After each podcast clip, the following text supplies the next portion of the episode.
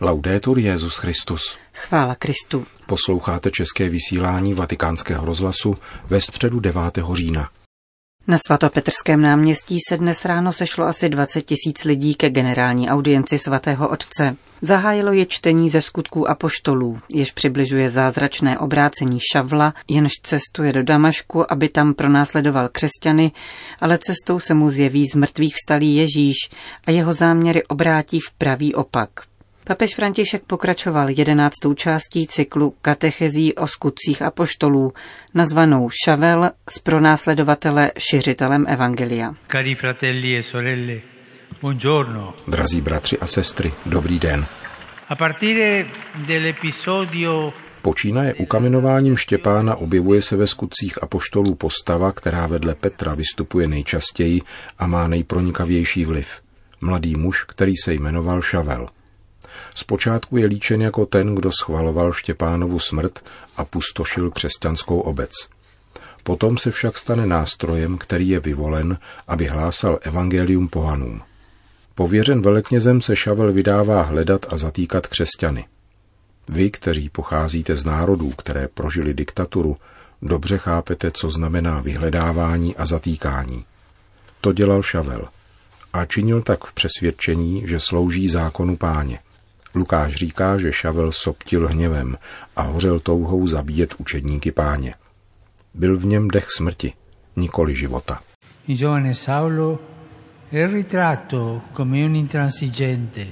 Mladý Šavel je nesmlouvavý, to znamená nesmiřitelný vůči těm, kdo smýšlejí jinak než on, absolutizuje vlastní politickou či náboženskou identitu a redukuje druhého na potenciálního nepřítele, s nímž je nutno bojovat. U Šavla se náboženství proměnilo v ideologii, náboženskou ideologii, sociální ideologii, politickou ideologii. Teprve potom, co je proměněn Kristem, bude učit, že opravdový zápas je veden ne proti nějaké obyčejné lidské moci, ale proti těm, kdo mají svou říši tmy v tomto světě, proti zlým duchům. Bude učit, že boj nemá být veden proti lidem, nýbrž proti zlu, které podněcuje jejich skutky. Šavlova rozhněvanost a konfliktnost každého nutí položit si otázku, jak žiji svoji víru. Jdu vstříc druhým, anebo jsem proti nim. Patřím do všeobecné církve, dobrých i zlých, všech, anebo vyznávám selektivní ideologii. Klaním se Bohu nebo dogmatickým formulacím. Jaký je můj náboženský život? Činí mne vyznávaná víra v Boha přátelským anebo nevraživým vůči těm, kdo jsou jiní než já. Lukáš vypráví, že zatímco Šavel je zcela soustředěn na vymýcení křesťanské obce, Pán se v jeho stopách dotýká jeho srdce a obrací jej k sobě. Taková je Pánova metoda. Dotýká se srdce. Vzkříšený se chápe iniciativy a cestou do Damašku se Šavlovi zjevuje. Tato událost je ve Skutcích apoštolů podána celkem 3krát. Zdvojením světla a hlasu, typickým pro božské zjevení, se vzkříšený ukazuje Šavlovi a ptá se jej po důvodech jeho bratrovražedného běsnění. Šavle, Šavle, proč mne pronásleduješ? Vzkříšený zde plně zjevuje svoje existenciální sjednocení s těmi, kdo věří v něho. Úder proti členu církve je úderem proti samotnému Kristu. Také ti, kteří jsou ideologi, protože chtějí v úvozovkách čistotu církve, zasazují úder Kristu. Ježíšův hlas říká Šavlovi, jdi do města, tam ti bude řečeno, co máš dělat. Když se však Šavel postavil na nohy, nic neviděl, oslepl. Ze silného, pánovitého a nezávislého muže se stal muž slabý, ubohý a odkázaný na druhé. Záře z mrtvých vstalého jej oslepuje a tak se také na povrchu vyjevuje, co bylo jeho vnitřní skutečností. Jeho slepota k pravdě, ke světlu, kterým je Kristus.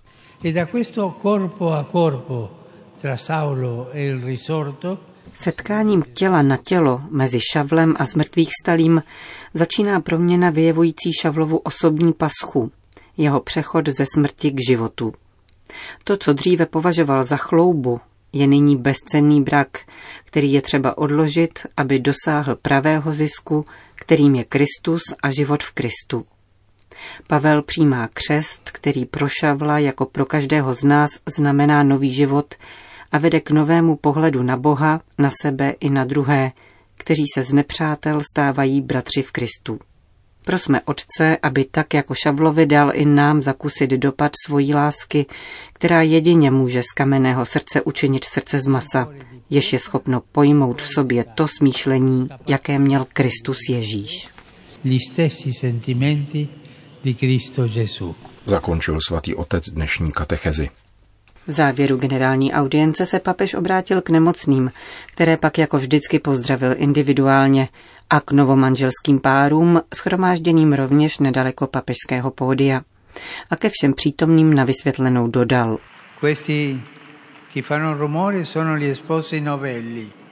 Tady ti hluční, to jsou novomanželé. Říkám jim odvážní, protože dnes je zapotřebí odvahy k uzavření sňatku. Výborně. Napodobujte v tomto mariánském měsíci horlivost a misijní vzmach Matky Boží. Buďte hlasateli Krista v každém prostředí svého života. Po společné modlitbě Otčenáš svatý otec všem požehnal.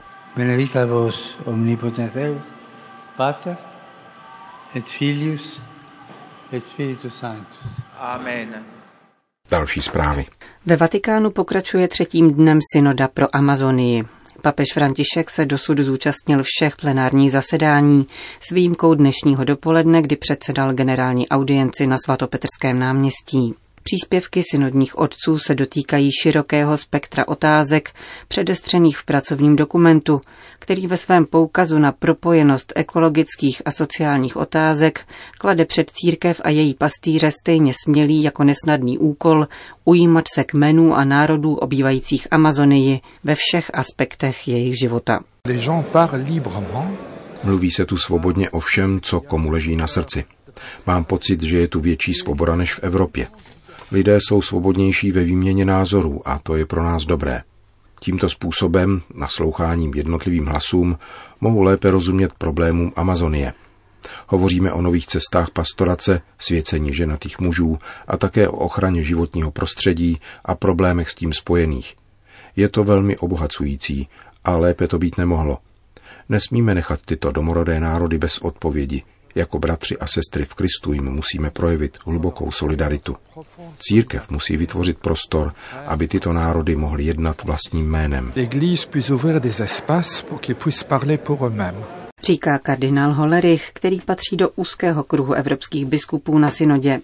Z papežského jmenování reprezentují náš kontinent 4 Italové a 3 kardinálové z německojazyčné oblasti. Vedle citovaného lucemburského arcibiskupa jsou to Reinhard Marx a Christoph Schönborn. Ve 4minutových příspěvcích, kterých během jednoho zasedání odezní necelé 200, účastníci synody upozorňují na tristní sociální situaci kmenů a komunit, které se potýkají s predátorským přístupem nadnárodních firem. V letech 2003 až 2017 bylo zabito 1119 domorodců hájících práva na svá území. Někteří synodální otcové proto navrhují větší angažovanost církve v oblasti solidarity a sociální spravedlnosti, zřizování diecézních center, která by podporovala například zakládání malých kooperativ obchodujících s plody deštných lesů, přímo bez filtrů velkých produkčních společností.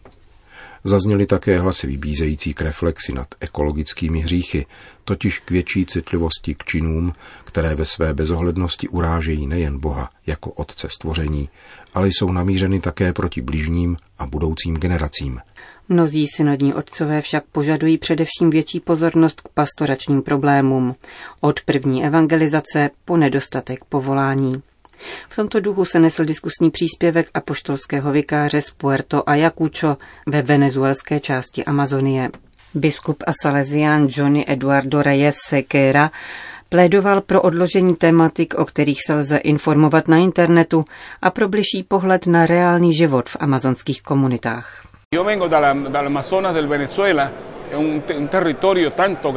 Moje diecéze se rozkládá na velmi velkém území, 184 tisíc čtverečních kilometrů.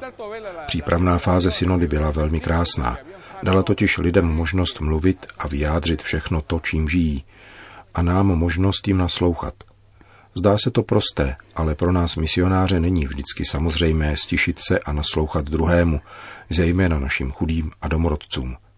Tentokrát jsme si na to vymezili čas a vzali jsme si k srdci jejich obavy a problémy, jako je násilí, gerila, ekonomická nouze. V této chvíli prožíváme ve Venezuele skutečně těžké období, nedostává se léků a jídla, na druhé straně probíhá těžba nerostných surovin a v pohraničních oblastech operují ilegální skupiny. Musíme tedy reflektovat tuto situaci a snažit se pochopit, jakou roli v ní můžeme sehrát jako institucionální církev. Zajímavé totiž je, že nás tato společenství vnímají jako nejlepšího spojence v boji za svá práva.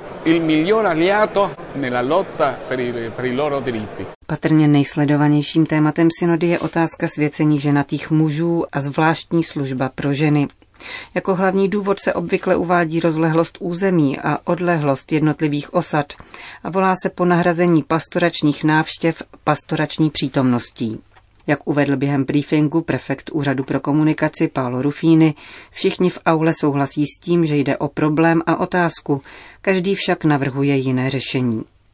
Někteří se netají zcela radikálním požadavkem diakonátu pro ženy, vzhledem k velkému počtu řeholnic, které slouží v domorodých společenstvích, a svěcení tzv. Viri probati, mužů, kteří se osvědčili a již splnili své rodičovské povinnosti. Mezi zastánce této pozice patří například misijní biskup italské národnosti Flavio Giovenale z brazilského Cruzeiro do Sul. Navrhl jsem konkrétní věci založené na zkušenosti. V mé diecézi připadá na každého kněze 5 000 čtverečních kilometrů. To je jako kdyby na celou Itálii bylo všeho všudy 62 kněží.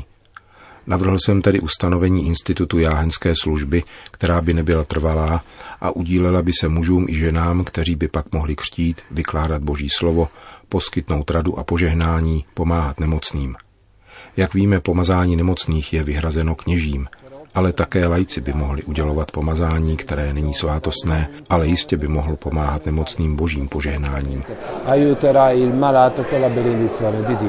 Biskup Giovenale patří rovněž k zastáncům svěcení ženatých mužů. Jak podotýká ediční ředitel vatikánských médií Andrea Torniele ve svém dnešním komentáři k dění na synodě, návrh zpřístupnit na základě výjimky a experimentu kněžství starším a osvědčeným ženatým mužům není jediným řešením, jakkoliv nejvíce zaměstnává mediální debatu. Na synodě se hovoří například o větším docenění trvalého jáhenství, větší péči o pastoraci povolání mezi domorodými národy. Opakovaně se však také vynořuje otázka lepší formace již vysvěcených kněží, řeholníků i laiků. Během dnešního dopoledne se hovořilo o rozvinutí cílené afektivní formace, po níž volají mnozí bohoslovci, která by hojila rány způsobené sexuální revolucí. Dnes totiž mnozí touží znovu objevit hodnotu celibátu a čistoty. Církev by neměla mlčet ani po této stránce a otevřít poklad svého učení, které proměňuje srdce. Základní je pochopit, jak domorodci vůbec vnímají Boha, evangelizovat a usilovat o to, aby z domorodých národů vzešla kněžská povolání, říká arcibiskup Belému v brazilském státu Pará Alberto Taveira Correa. Jeho sídelní město, ležící při ústí Amazonky, je obklopeno deštnými lesy a bývá považováno za bránu Amazonie. První věc, na níž se musíme zaměřit, je evangelizace. Důležitý je kontakt s konkrétními společenstvími a úsilí o vhodnou formaci kněží. Musíme se zaměřit na povolání. To je nejdůležitější. Papež při mnoha příležitostech vybízel k modlitbě za povolání. To je nejdůležitější. Máme seminář, ve kterém studuje filozofii a teologii asi 70 bohoslovců. Kromě toho v něm studuje zhruba dalších 300 lidí z jiných diecézí a kongregací. Důležitá jsou místní povolání z našeho regionu. V Belému samozřejmě žádní domorodci nejsou, ale v jiných diecézích ano a je potřeba pracovat na tom, aby se objevila povolání v autochtonní populaci. Říká arcibiskup Belému. Končíme české vysílání Vatikánského rozhlasu. Chvála Kristu. Laudetur Jesus Christus.